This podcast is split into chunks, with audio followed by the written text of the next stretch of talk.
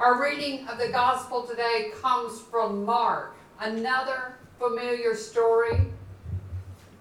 It is Mark 1, beginning in the 29th verse. As soon as they left the synagogue, they entered the house of Simon and Andrew with James and John. Now, Simon's mother in law was in bed with a fever, and they told him about her at once. He came and took her by the hand and lifted her up.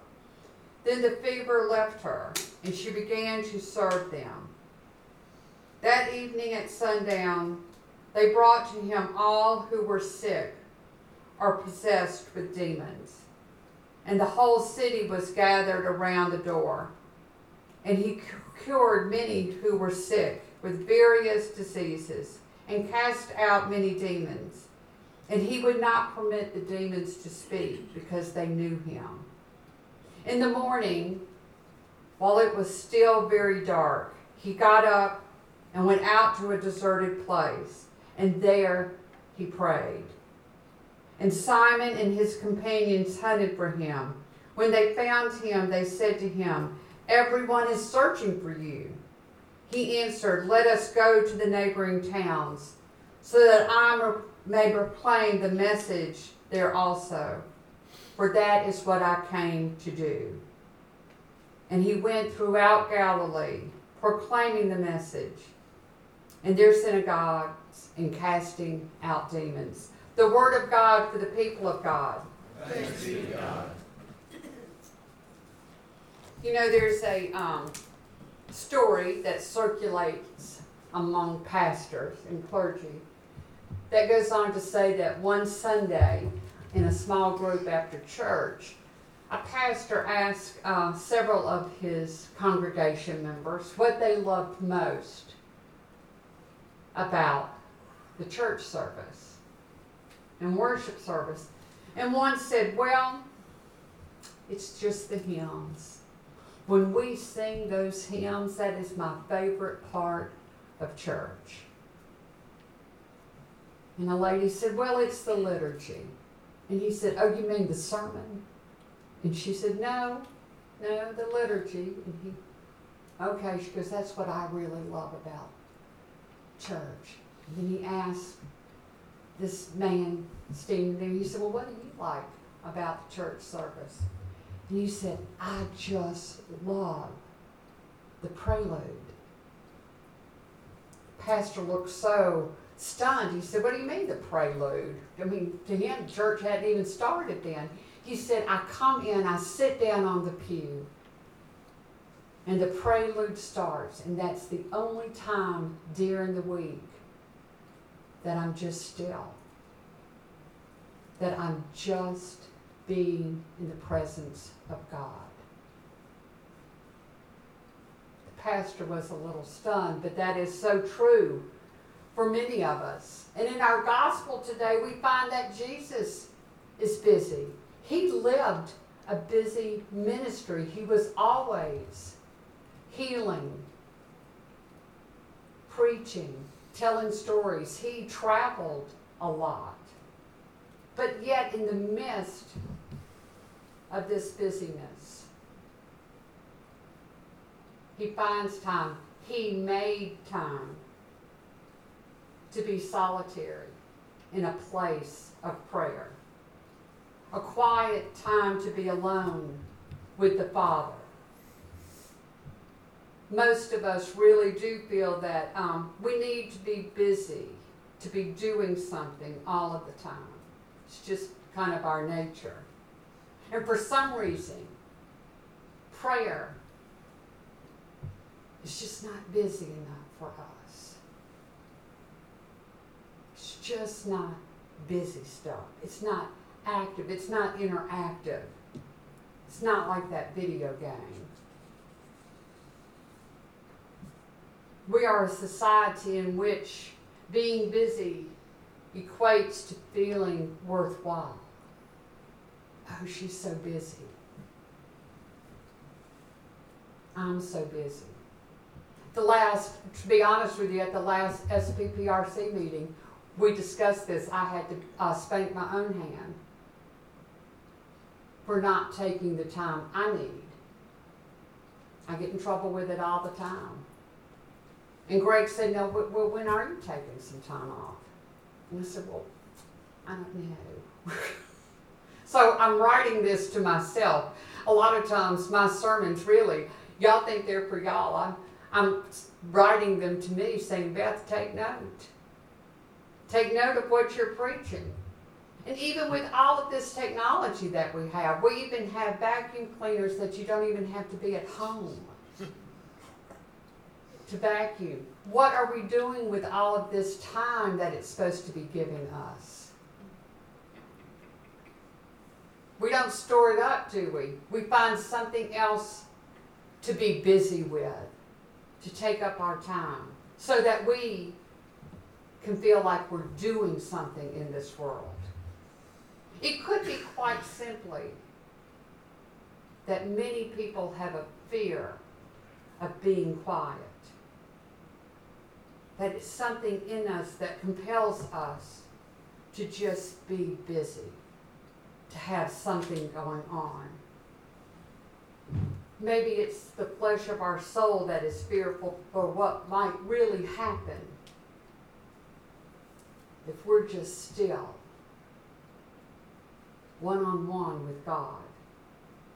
I'm convinced that are many of us that call ourselves followers of Christ that have lost the ability to be quiet, to truly be spiritual, to be really still before the Lord. The scriptures state this as a commandment. You heard it in our psalm to all believers be still. Be still and know that I am God and wait patiently. This is not a suggestion, it is a command. Mark tells us that Jesus was too busy. In fact, many believe that Mark's gospel is the most compatible with the century that we are living in now. Mark gives us the impression that everybody was busy, and they probably were back then. I mean, they had to plant, they had to harvest, they had to make everything they had, they had to go and get water. They were busy people. Everybody was in a hurry. Mark's Gospel, I chose the reading in Mark's Gospel because it is the shortest of the synoptic Gospels. But within this Gospel, Mark uses the word immediately over 50 times. Immediately does have a sense of urgency, like they're getting up and moving quickly, doesn't it? Immediately. Even in his life, Jesus made it a priority to be in the presence of his Father, to be in prayer with his Father. You heard it. It says, In the morning, while everybody was still asleep and it was still dark, what did Jesus do? He went off by himself. This is not the first time you hear this in the Gospels. He does this often he went off to a solitary place and he prayed. In the midst of his meaningful ministry, he retreats alone, solitary, to be in prayer, to be in communion with his Father. It is a necessity being still, finding a quiet time is God's will for our lives. We have to slow down what we're doing and be with Him. It's vital. It is vital. There is, um, it's vital for our souls. It's an important principle that God made a command. I mean, He gave us a command the Sabbath day is on his top 10 list, for heaven's sakes. We forget about those top 10, don't we? Be still. But what are you supposed to do in that Sabbath? He says, Seek me. Worship me and seek time with me. There was a British explorer over a hundred years or so ago when they were exploring Africa. And he was trekking deep into the jungles. And so he hired these natives to carry the equipment and the supplies because they were so familiar with traveling in that brush and jungle and in those conditions. And the first day they set out, they went really, really a long way. Thought, oh man, we're going to make our destination sooner than I thought. So the next morning he got up and said, let's go. The leader said, no, no, we're not going just yet. He said, what do you mean we're not going now? He said, well, we're waiting for our souls to catch up with our bodies. And that is so true, isn't it? Sometimes our lives are moving so fast that we just have to slow down and let our souls catch up with us. And we do that when we retreat in our solitary time, in prayer and meditation, and being still with our Father. Jesus is our best example. You know, prayer is not just giving God a list of things to do, of what we want from Him. It's much more. You know this. But most importantly, know it is a relationship with God, it is a communion with God Himself. It's time with Him. I am not familiar with this author, but I learned this from one of my um, professors in a theology class that I took not too long ago. There is a science fiction writer, because I really don't read science fiction, but there is a science fiction writer who is also a very well known and scholar theologian. And the, my instructor went on to tell us that in a page or two of every book that he writes, he purposely puts a subplot.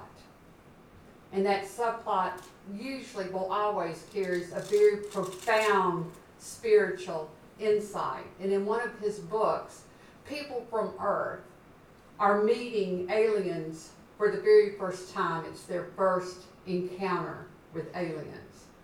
And so the scientists from the Earth are surprised to learn that these aliens actually believe in God.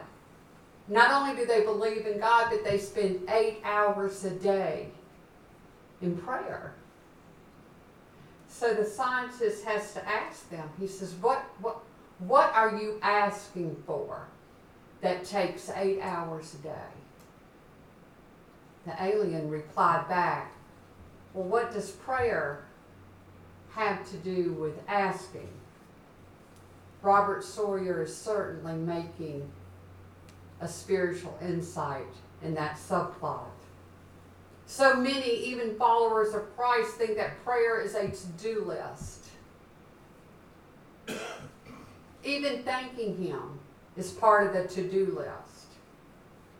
It's a time with God, it's spending time in His presence. It may involve asking for things, it certainly should involve giving praise and glory and thanks to Him. but it simply should be being in His presence, being still, and knowing that He is God. Have you ever spent time with someone that you really love, just being still? Just walking on a beach, sitting on a porch swing, holding their hand, rocking a child to sleep you never have to say a word. My mom and dad tell this story, well, my mom does. They've been married over 70 years. that they drove from Houston to Brownsville, Texas without ever saying anything. She said, I, I didn't know it was possible. She said, but we didn't need to say anything. How many of us could have done that? I know I couldn't have. But it's just being still and having that relationship where you can stay still and be still and just be with Him. You know, Mother Teresa, I think, says it best in an observation that she says God rarely is found in the hectic moments of our life, amidst the noise and the restlessness.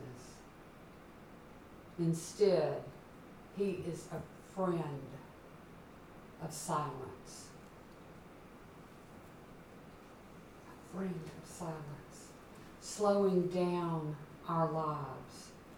Being still is good for our souls. It's good for our relationships. It's good for our relationship with God. But there's another part, another attribute of prayer that I want to talk about this morning before I close. and that prayer leads to action. Prayer always leads to action. The word amen is really much like a director of a movie who has everybody standing out there and he yells, action. And that's when everybody gets to doing their part. That's much like for us. You know, many treat um, amen as a valediction, which is a word we borrowed from the Latin language that actually means to bid farewell. We say our prayers. We did it today. We say our prayers. Then we do amen. Amen. We're done. But Paul says, no, no. Pray without ceasing. What he's telling us is prayer should be an attitude, a frame of mind that permeates our every being, our every being in life every minute throughout our day. It should just be a part of us. He's Paul is actually telling us that it is a constant attitude. Prayer. Constant. Amen is actually a proclamation of an agreement. It actually means so be it. It does not mean goodbye. See you later. Thanks for the talk. I'll catch you tomorrow when I get up. It's not what amen means. So be it. Our amen is actually an affirmation leading us to do something. Amen is a signal to action Jesus goes off to a solitary place to pray. And after his time of prayer with the Father, he gets up and he says, It's time for action. You hear him say it. Let us go now. I have work to do. I am off to proclaim the word. I'm here to do what I was sent to do. A call to action. Amen is a call to action from the creator, that director of the great universe, our creator. You cannot casually just say amen. When you this is one reason we've kind of up until this Sunday we didn't really have. There was a purpose while we were leaving our prayer concerns blank for a while.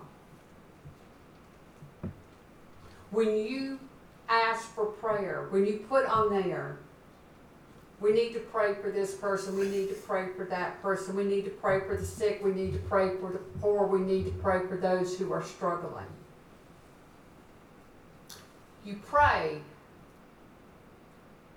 relying on the knowledge of God's going to do something. And He is. Or do you pray for those on our prayer list by name, which I hope you do, that God's going to use you? That you may be the true instrument that He's going to work to the good of these people, that He's going to use you in these prayers. So be it. When you go to a solitary place to be with God, to be in prayer with God, to let your souls catch up with your body. Let your amen be a call to action. So be it. When you come to the altar rail today, come. Lay out on your heart what you need to before God. But spend some time in stillness with Him. He's here with us, waiting on you. And all God's people said, Amen. Amen.